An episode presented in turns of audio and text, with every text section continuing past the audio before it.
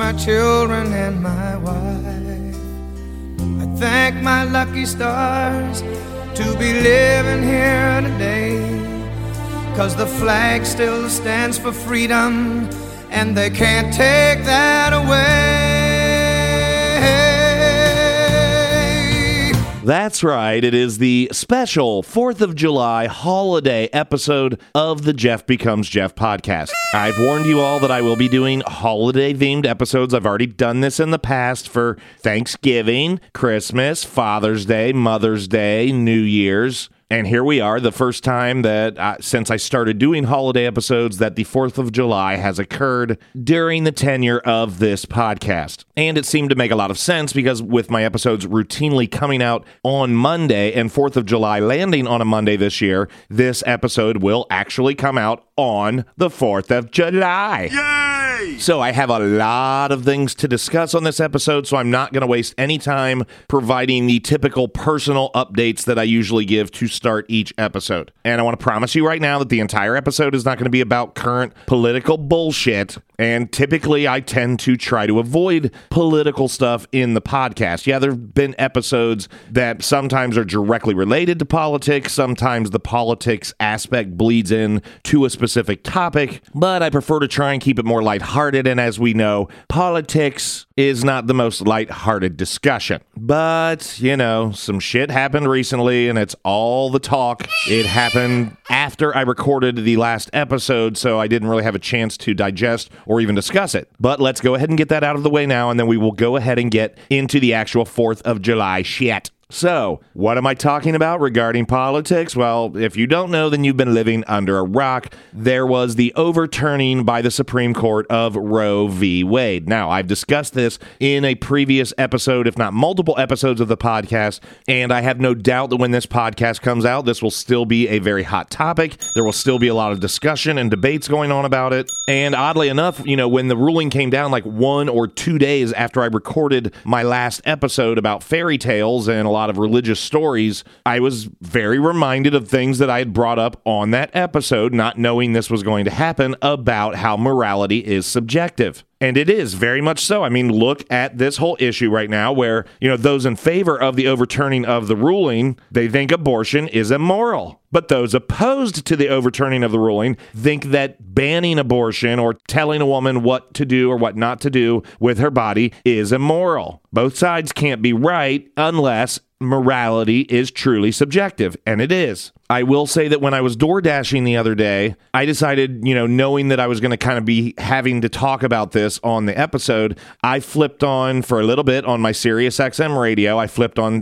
the CNN news channel, which I believe is essentially the TV feed just coming out of the radio. Listened to that for a bit, then I switched over to the Fox News channel feed coming out of the Sirius XM satellite radio. And predictably, the broadcasts were polar opposites of each other. The stances taken by the hosts and the people being interviewed were absolutely one sided to one side of the argument, depending on which station you were on. Again, very predictable, not a shock, but still a little bit disappointing, even though it's predictable to know that it is that predictable. So, as I said, I have discussed Roe v. Wade in at least one recent episode of the podcast, and I will admit I was wrong. I'm pretty sure on one of the episodes I said, you know, I know they're talking about possibly overturning it, but I really didn't think that was going to happen. I just thought they're not going to do something that dramatic because it's just rocking the boat too much and they may lose votes even from a conservative perspective. So I was wrong. Oh, Also, you know, this has given me a reason to kind of sit back and reflect because I do take very strong stances, or I guess that's how it could be perceived to my listenership who doesn't really know me personally, which would be almost all of you. But I do consider myself a very open minded and willing to listen to every side of an argument or a story. And unlike a lot of the country right now, I do not ever misconstrue any of my opinions to be fact. And if I were to have a guest or a co host more often, you know, I'd be able to actually have discussions, but I don't. It's me just sitting here talking to myself. So I have no choice but to kind of just take one perspective and ride with it. But again, do not misunderstand a lot of the opinions that I have put forth as me being resistant to alternate opinions or perspectives. Like, for example, if you listen to the last episode, Gas Pains, you might think that I'm anti Biden. But if you go back and listen to the episode I did on the Capitol riots, then you might think that I'm anti Trump. Fact is, I'm both. I am anti current system. They all suck, and not just the presidents, the entire system. Speaking of Trump, I want to say that, you know, those that are just outraged and opposing the ruling last week, a lot of them are pointing the finger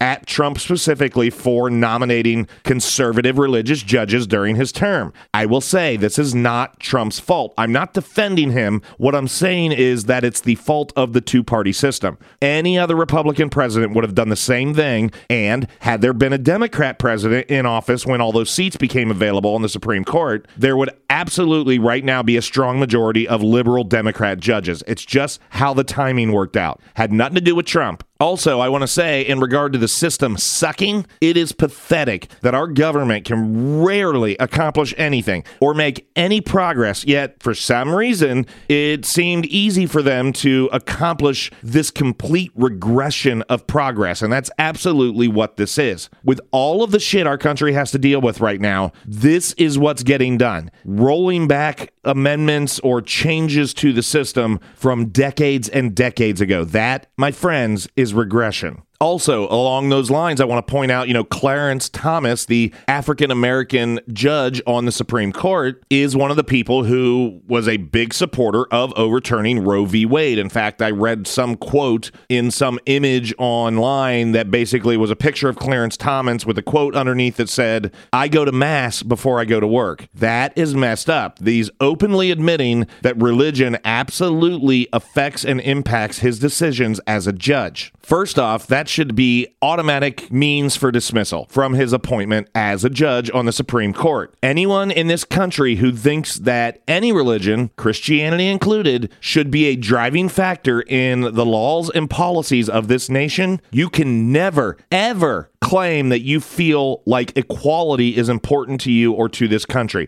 Because guess what? The entire nation is not Christian or whatever religion you would want that to be. Also, Clarence Thomas, you're an idiot because by doing this, by regressing and rolling back modern changes to the legal system, to the federal law, to the Constitution, you are setting a precedent, sir. One that you, as a African American judge on the Supreme Court should be very sensitive to. The only reason that you are a judge on the Supreme Court is because of modernized changes to our law and our Constitution. So you want to keep setting precedents like this, then you might want to brace yourself for the very near future where you no longer are used to hearing yourself being referred to as Your Honor, but instead will be used to referring to other people as Massa. So, one of the arguments that people are bringing up when they're saying, hey, look, it's not that big of a deal is the fact that by overturning Roe v. Wade, the federal government is not saying that abortion is illegal. They're simply saying that the states have the power to determine if it is legal or what rules are set in regard to the abortion standards, the terms, viability, etc. And I will say that in a recent episode, when I was discussing this briefly, when there was hubbub about this potentially being overturned. And I said, I don't think it's going to happen. I was actually supportive of the idea of the overturning simply because I like the idea of states having power over the federal government just putting a blanket over everything. But I will tell you that again, after kind of this actually happening, I'm torn right now over how I feel about that. You know, in one regard, I, I do still believe that it is highly unrealistic to think that the citizens in the state of West Virginia want and require the same exact standards and law definitions as the residents in, say, California. Those are two very different types of people, two different factions. It's okay that they might have different standards from a legal perspective in their state because of the different types of people. You know, one example where a lot of the people who are very upset about the overturning of Roe v. Wade that I guarantee you were in very strong favor of the states having the power would be in regards to the legalization of marijuana. All right, all right, all right. Either medicinally or for just recreational use in their states, because what was happening was the federal government did not recognize that state's authority. And instead, they said, well, federally, it's not recognized. So they were going in, they were busting these dispensaries, putting people in prison for drug offenses, and not recognizing the state law. And people were up in arms going, why can't the states have the power? Why should the federal government get involved? And I'm sure a lot of the people who threw that argument up over marijuana reform and marijuana legalization are now saying, Why are you giving the power to the states? That's a terrible idea. also, you know, pretty much, I don't know, within like a day, maybe the same day, I don't know, of the Supreme Court overturning Roe versus Wade, the Supreme Court overturned state laws for gun reform. So they basically, you know, were hypocritical and in the same breath as preaching that it should be the state's power on one issue, they said, well, it shouldn't be the state's power on this one. And you know me, I hate, hate hate hypocrisy. Speaking of hypocrisy, there is a very high chance that people who are pro life are also pro death penalty. So much for wanting to preserve every life, Jeff. I know. But again, this is where setting a precedent in any form can be very tricky and very dangerous. I mean, sometimes I'm sure it could be helpful, but right now I would say that most people sitting on the left side of the aisle would currently push for states to have control over laws regarding guns and marijuana, but not abortion. And that's where I'm torn because as much as I loathe hypocrisy, almost as equally do I loathe the idea of people who expect double standards. Only when it meets their needs, of course. Another thing I have noticed in posts and feeds online is regarding the mandatory vasectomies for men. Like, well, If women can't have abortions, then men should have to have mandatory vasectomies. I will tell you that if during this time, if you have ever mentioned a mandatory vasectomy in response to all of this, you are an idiot and a hypocrite. The word mandatory when it comes to medical procedures on anybody's body is in complete conflict with your argument about a person's choice. Now, I'll tell you that I have a vasectomy and I've, you know, thought about it since the overturning last week and I've thought, well, you know, I was allowed legally to make the choice to go get a vasectomy to prevent the birth of any further children. So, you know, again, at what point is it a life? They'll say, well, life starts at conception, but the sperm is a living element of my body that is 50% responsible for the conception of a child. So, my ability to go get a vasectomy, it's not, you know, more that I think the mandatory vasectomy thing, but I'm surprised that people aren't instead pushing the argument why are vasectomies going to continue to be legal if abortion will not be. But, you know, I, I understand why you wouldn't push that argument because you're not trying to further regulate what happens with people's bodies. You're trying to say, don't tell me what to do. I will say that on Twitter, I didn't post this on Facebook because the Facebook audience tends to be,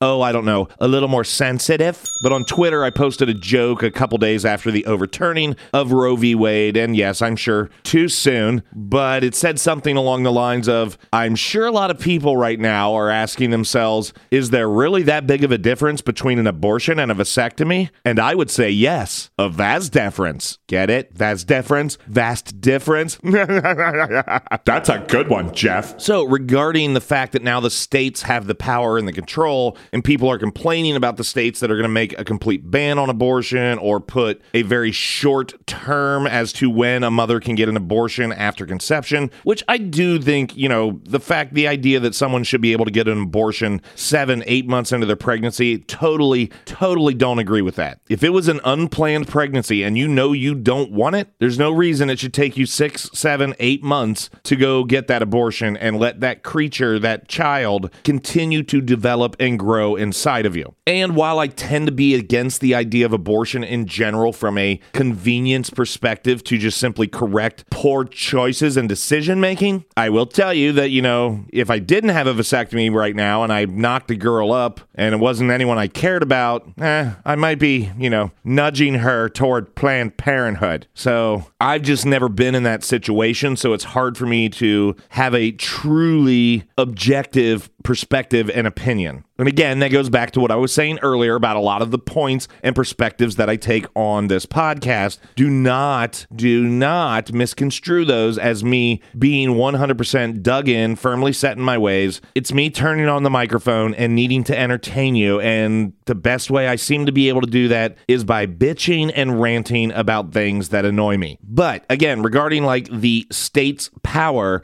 if you are not happy with the fact that the states have the power because it seems like now lot of them are not going to allow it as openly as you would like it to be. I'm going to tell you there's a good chance a lot of that is your fault as a voter. And perhaps this will be a wake up call for people to vote more often and pay attention to options and issues, especially on a local, state, or regional level. There is a reason why the majority of our government is made up of old fogies, with many of them being past, if not well past, retirement age, and more likely to be out of touch with the modern world. I did some research, surprise, surprise, and you know, I would assume that people who are older are going to tend to continue voting for people that they have voted for in the past, keeping those people in office, or just generally voting from a more conservative perspective. And I don't necessarily mean conservative versus liberal, they're still very hardcore old liberals. But what I mean voting conservatively is not, you know, going out on a whim and trying to elect somebody that they're unsure of what they're going to do. So in the 2020 presidential election, out of the registered voters, I will say that from ages 75 and up, 78% of them were registered. Of those 78%, 93% of them voted. That's a lot. Ages 65 to 74, 79% of them were registered. 96% of them voted. 45 to 64, 76% were registered. 94% of them voted. Here's where we're going to see the numbers start to dip. Age 25 to 44, 70% were registered. 89% of that 70% voted. 18 to 24, only 60% were registered, and 86% of that 60% voted. Now, keep in mind that the 2020 presidential election was very controversial and it motivated a lot of people to register to either keep or remove Trump, with the voter numbers higher than ever in a presidential election in this century. But when it comes to the states having the power, that's where your elected officials from a state or local perspective come into play big time and is truly the core issue at the heart of the overturning of Roe v. Wade. So let's look at non presidential election numbers, which would be electing local and community and state politicians and policies from the 2018 midterm. So that would be, you know, the two year major voting cycle between presidential elections. So for age 75 and up, 75% were registered, 85% of those people voted. 65 to 74, 77% registered, 89% of them voted. 45 to 64, 71% registered, 83% voted. 25 to 44, 63% registered, 74% voted. And oh no, 18 to 24, 49%, that's it, were registered. And of that shitty percentage of registered voters, only 66% of them voted. So again, the majority of the votes, as you can see, are very heavily skewed toward the older people. That's why we have all these older people in office, very out of touch people, instead of some uprising by the younger faction of society to start to make some changes in how the government is staffed. And, you know, let's be clear you can't sit around and bitch about an out of touch government if you're not voting with information and confidence and voting regularly when it matters. If you're appalled by the recent SCOTUS ruling, SCOTUS being Supreme Court of the United States, then perhaps you'll consider that in the future. Voting more often, better defining your state leadership to be tailored to what you want from your state leadership, and then you won't have to just sit around and freak out like, Oh no, the power is in the hands of the state. All I voted for or knew about was this one guy in the federal government who doesn't even have that much power. Also, don't forget, you don't just have to vote red or blue in either the small or the large elections. In fact, the sooner that we start demanding independent inclusion into the discussion and challenging the status quo, the sooner we're going to start seeing progress instead of regression. Also, want to remind you all, we cannot vote for the Supreme Court justices. We can only vote for the representatives that are going to nominate or make the appointments, which is all the more reason why you need to vote in every possible election at every level. All right, there we go. Enough about politics. I'm done. Let's move on. It's the 4th of July.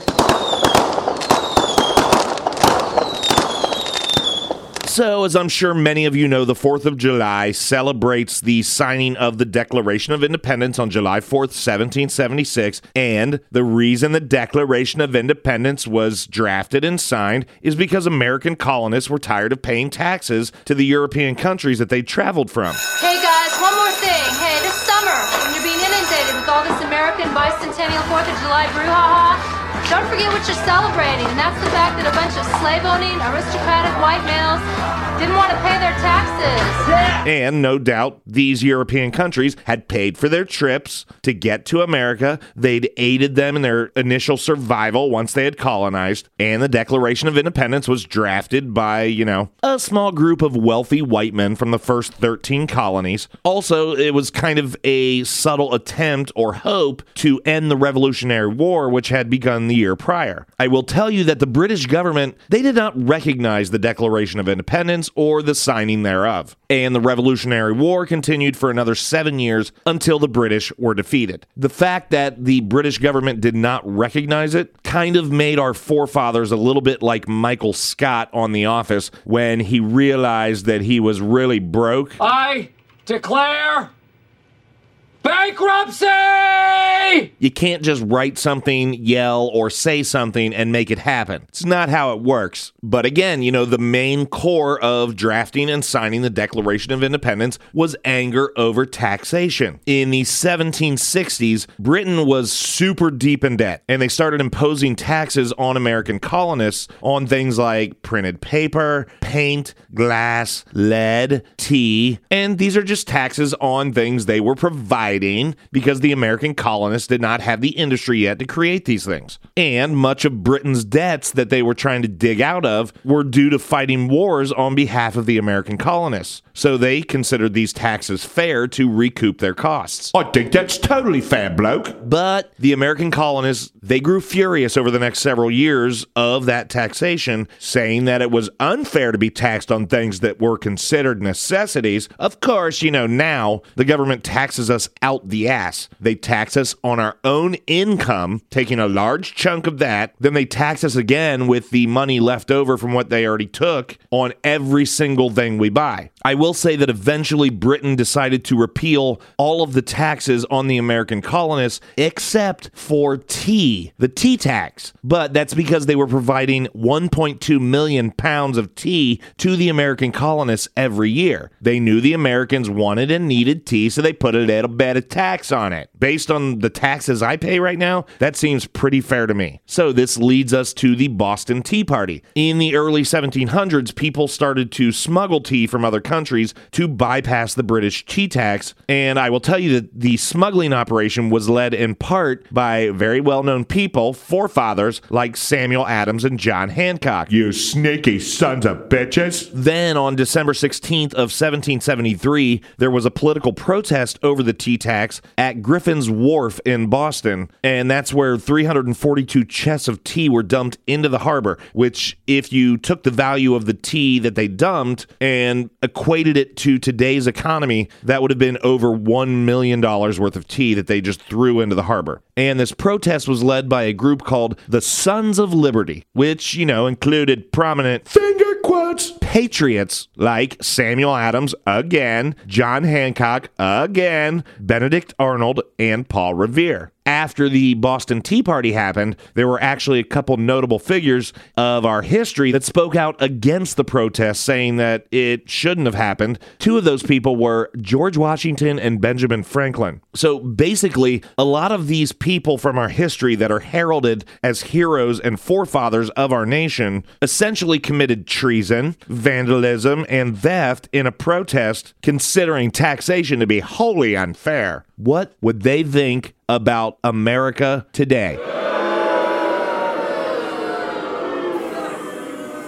So, the first 4th of July celebration took place the following year, July 4th, 1777, and it was in Philadelphia, and there were parades and fireworks, and this basically created the tradition that we celebrate today. Keep in mind that because Britain did not recognize the Declaration of Independence, the U.S. was celebrating the first, essentially 4th of July, while they were still at war with Britain and would be for many years to come. Independence had not yet been gained simply written. Good enough. I declare bankruptcy!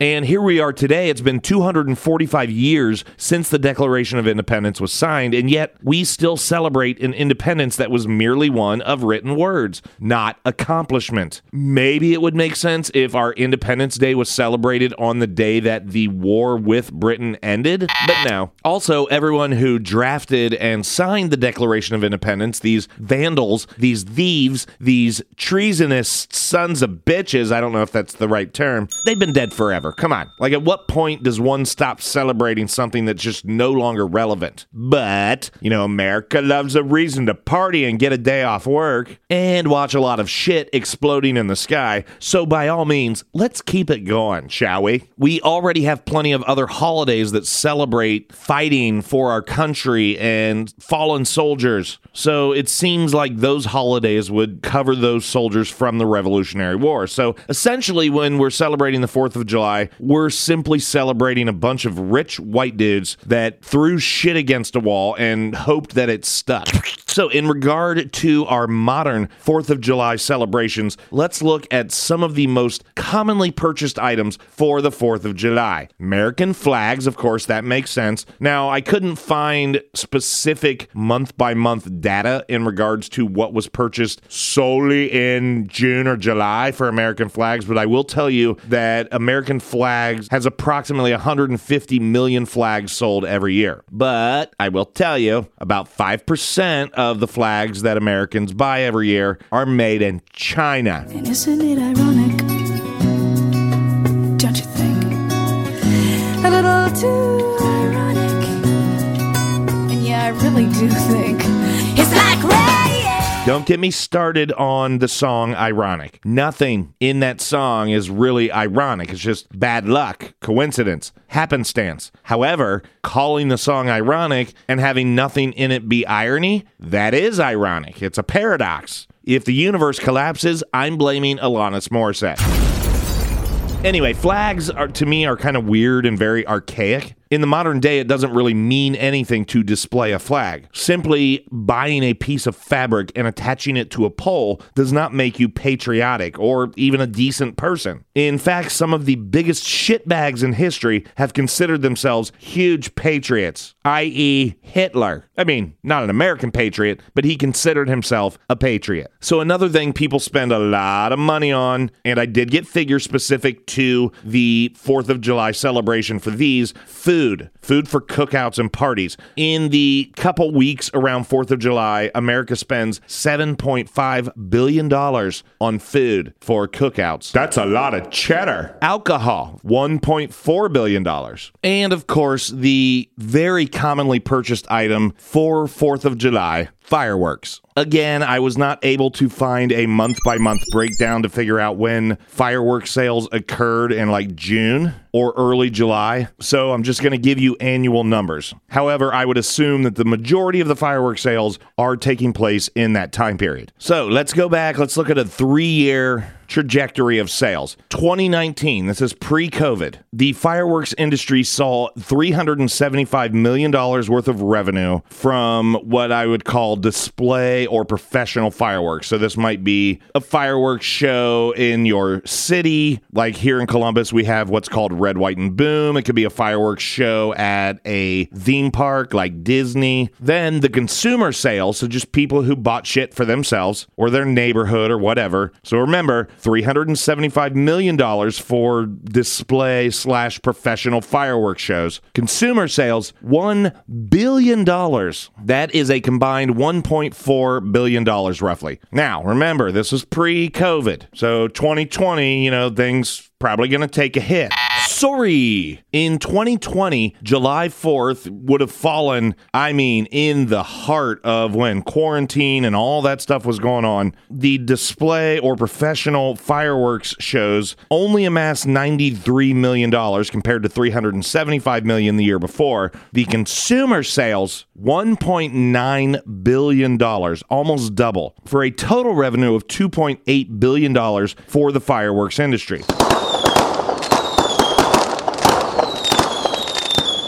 Which is more than the revenue for 2018 and 2019 combined. In 2021, immediately following COVID, the country is starting to reopen. The display and professional fireworks sales were $262 million, still less than 2019. Consumer sales, $2.2 billion, total of $2.5 billion, a little less. So the year that everything was shut down was the peak year of revenue ever in the history of the country for fireworks distributors. So, while we're talking about fireworks, especially consumer fireworks, let's look at some really stupid fireworks accidents, okay? So, this is based on a 2019 annual fireworks report by some governmental agency that tracks shit about fireworks. In 2019, there were 12 non occupational deaths. So, again, consumer based. Just between June 21st and July 21st, there were 7,300 injuries related to fireworks. Children under 15 made up 36% of those injuries. And there were 900 emergency room visits related simply to sparklers. That's right, the boring ass, shitty ass sparklers that people, you know, light and then wave around. 900 ER visits for sparklers. We have a lot of morons in this country. So, this report detailed the specifics of those 12 deaths. I'm not going to go through all of them, just the ones I found the most entertaining. So the first one, a 45 year old male died after a 1.4 G canister style fireworks device. I don't really know what that means. I looked it up. It's not quite commercial grade, but it's still a big one. But it struck him in the chest. He was intoxicated with alcohol, of course, and the victim put the canister on his head and lit the fuse. I thought you said it hit him in the chest. I'm not finished. After putting it on his head like a moron, the mortar style firework device fell forward and detonated, causing a penetrating arterial mortar wound. He died at the scene. All right, the next one. A 32 year old male died after a lit Roman candle hit him in the chest and face. The victim was holding it in the air when it exploded and struck him in the face. When the paramedics arrived, he was in cardiac arrest. There were first degree burns on his right forearm and bicep, a quarter sized burn on his chest, and a dime sized burn on his cheek. He was declared dead upon arriving to the hospital, and the cause of death was a blast injury due to fireworks explosion. Now, I'm going to disagree with the coroner here. He only had a dime sized burn on his face and a quarter sized burn on his chest. Most of the burns were on his arm. I'm pretty sure this dude, having been in cardiac arrest, basically had died of having the shit scared out of him when this happened. His heart said, What the fuck? and he died from fear. That's my guess. Because it doesn't sound like the physical injuries were enough to kill him. Next, a 61 year old male died from a firework explosion to his chest. So he lit a mortar style firework facing the wrong way. And of course, had been drinking all day. And a witness claimed to have told the man that the firework was backwards and not to light it. But, you know, he was like, That's okay, I'll do it anyway. and of course, the firework hit him directly in the chest and he died instantly. We have a 53 year old male who died after being struck in the head with fireworks, and he had been lighting fireworks in a half buried canister, and one of the fireworks didn't detonate after he lit it. So, what did he do? He went to the open end of the canister to check it. It detonated and struck him in the face. Oh, oh, oh, uh, People are morons. We have a 21 year old male, and he and his brother were setting off mortar style fireworks. I keep saying mortar type. These are like the big tubes that shoot high up in the air, and a mortar is more of a military term. So just when you hear me say mortar, it means a big boy. But this guy and his brother were setting off mortar style fireworks on the rooftop of an apartment building, at which point the victim grabbed one of the fireworks. We've seen this before. Don't hold the fireworks, you idiot. But he lifted it up over his head, it exploded, and he fell to the ground. The victim's brother noticed that his head was bleeding and tied his shirt around his brother's head to try to stop the bleeding. Yeah, that's gonna work. His brother died. Well, it took five days for him to die, but he died. Last but not least, a 29 year old male died after holding a firework over his head when it exploded. Do you see a pattern here? When the ambulance arrived, the victim was in a supine position, which means lying face up, and he was missing a large section of his hand between his thumb and first finger. That makes sense. He also had a circular entry wound on his forehead and an exit wound on the back of his head. Needless to say, he was taken to a hospital and died of his injuries. So let me just tell you, as you're celebrating the 4th of July, which granted this is coming out on actual 4th of July on a Monday after all of the celebrations took place, but keep this in mind for next year. Don't hold fireworks in your hand while you're igniting them. Don't put them on your head. Don't put them on your chest. Don't put them up your butt. Light it in a controlled environment and get the fuck out of the way. And for the 900 people who went to the ER because of sparkler issues, well, that's just, you know, the natural process of elimination.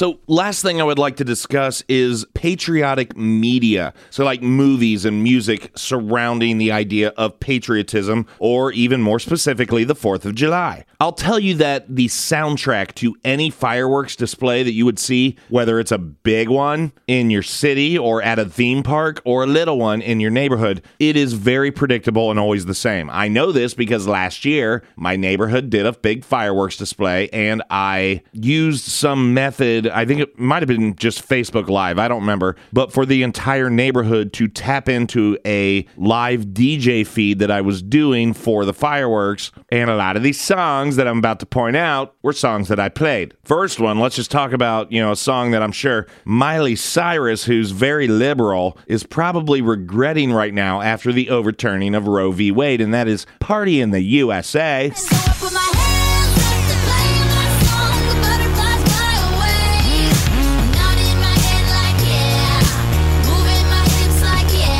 We've got Little Pink Houses. Oh, but ain't that America? You and me, ain't that America? Something to see, baby. Ain't that America?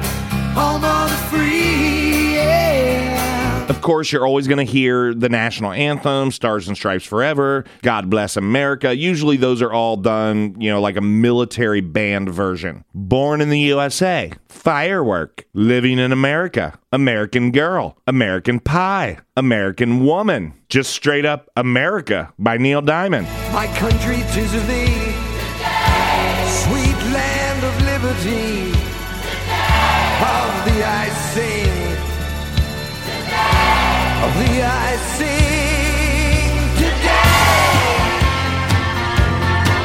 and pretty much any song from any country artist ever. There's lots of patriotic songs, or at least patriotic song titles from country artists like Brad Paisley's American Saturday Night, Brooks and Dunn with Only in America, courtesy of the Red, White, and Blue by Toby Keith, All American Girl by Carrie Underwood, American Spirit by Thomas Rhett, Independence Day by Martina McBride, Color Me America by Dolly Parton, and going back to Miley Cyrus, her daddy with Some Gave All. Of course, no fireworks show is complete without God Bless the USA by Lee Greenwood. We all know this one, and it's pretty much the only thing keeping Lee Greenwood alive since 1984 when he released it. I will also say that this song pretty indicative of the total lack of the separation of church and state. For no reason whatsoever in our modern society should a phrase include the words God and USA or America or my country or our country. Those should not be together. The last one I will discuss is a song called Ragged Old Flag by Johnny Cash. You know, when you listen to it at first, it seems like a really touching song. Of course, it's weird because it's Johnny Cash and it's got all these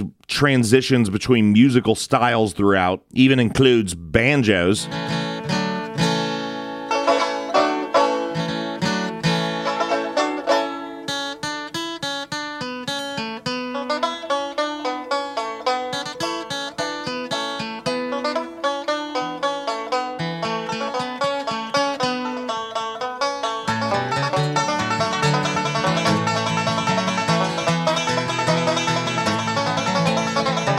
But it does speak a lot about wars for pretty much no reason, also including references to Robert E. Lee, the famed Confederate general. And it basically reinforces that American patriotism is for those who celebrate patriotism and its antiquated ideals. So let's look at the film side of things. So I went and did a Google search for, quote, movies about patriotism. And here were the top 10 results. First, Born on the 4th of July with Tom Cruise. That makes sense. Second, Independence Day. I mean, kind of makes sense, but it's about aliens, so kind of doesn't make sense. Mankind, that word should have new meaning for all of us today. We can't be consumed by our petty differences anymore. We will be united in our common interest. Perhaps it's fate that today is the 4th of July. And you will once again be fighting for our freedom. Not from tyranny, oppression, or persecution, but from annihilation. We're fighting for our right to live, to exist. And should we win the day, the 4th of July will no longer be known as an American holiday, but as the day when the world declared in one voice, we will not go quietly into the night. We will not vanish without a fight. We're going to live on. We're going to survive. Today, we celebrate our Independence Day. American Sniper, Top Gun, more Tom Cruise. The Patriot, Glory with Matthew Broderick, which this was an amazing movie about the liberation of African American soldiers. So the fact that this is sixth is ridiculous. Also, it's better than any of the previous movies. Maybe only one I might say is neck and neck with it is The Patriot. At seventh, we have Air Force One, a fictional story about a president played by Harrison Ford on his plane. Then Saving Private Ryan, Apollo 13, again, nothing patriotic about that, it's just a space movie, and Forrest Gump. The last three movies of the top 10 list, all featuring Tom Hanks. But when I saw this list, I'm thinking, like, why is war like most commonly associated with patriotism? Digging even deeper beyond the top 10, some of the other top 20 movies included Zero Dark 30, Red Dawn, Lone Survivor. But where are the movies like Roots, Mississippi Burning, The Help, A League of Their Own, more Tom Hanks for you,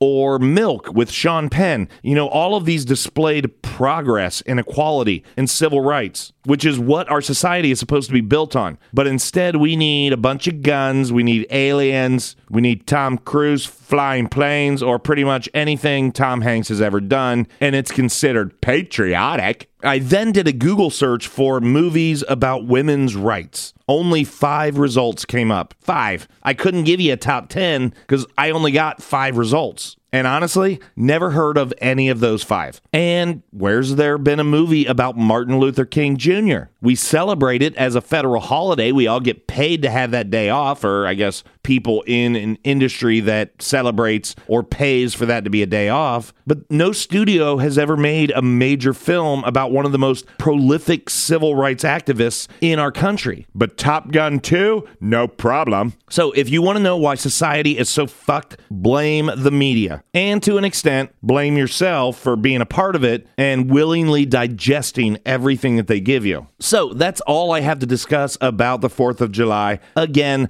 I apologize that there was a lot of political talk in this episode. It's never my goal, but it's also hard not to have these discussions in this current environment. I promise you that the next episode, I don't know what it's going to be about, but it's going to be something silly. It's going to have nothing to do with politics or anything of a serious nature. Don't forget that you can go follow me on social media on Instagram, Twitter, or Facebook at Jeff Becomes Jeff. You can also visit my website to get more links to my Etsy store or my original music at jeffshaffer.com, J E F S H A F F E R.com. Until next time, I'm Jeff. I declare bankruptcy! I'm Dom Jeff.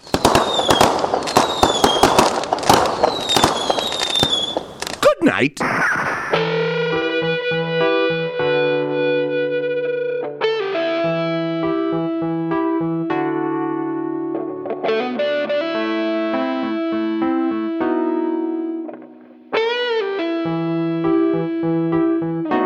Went to the devil and I prayed.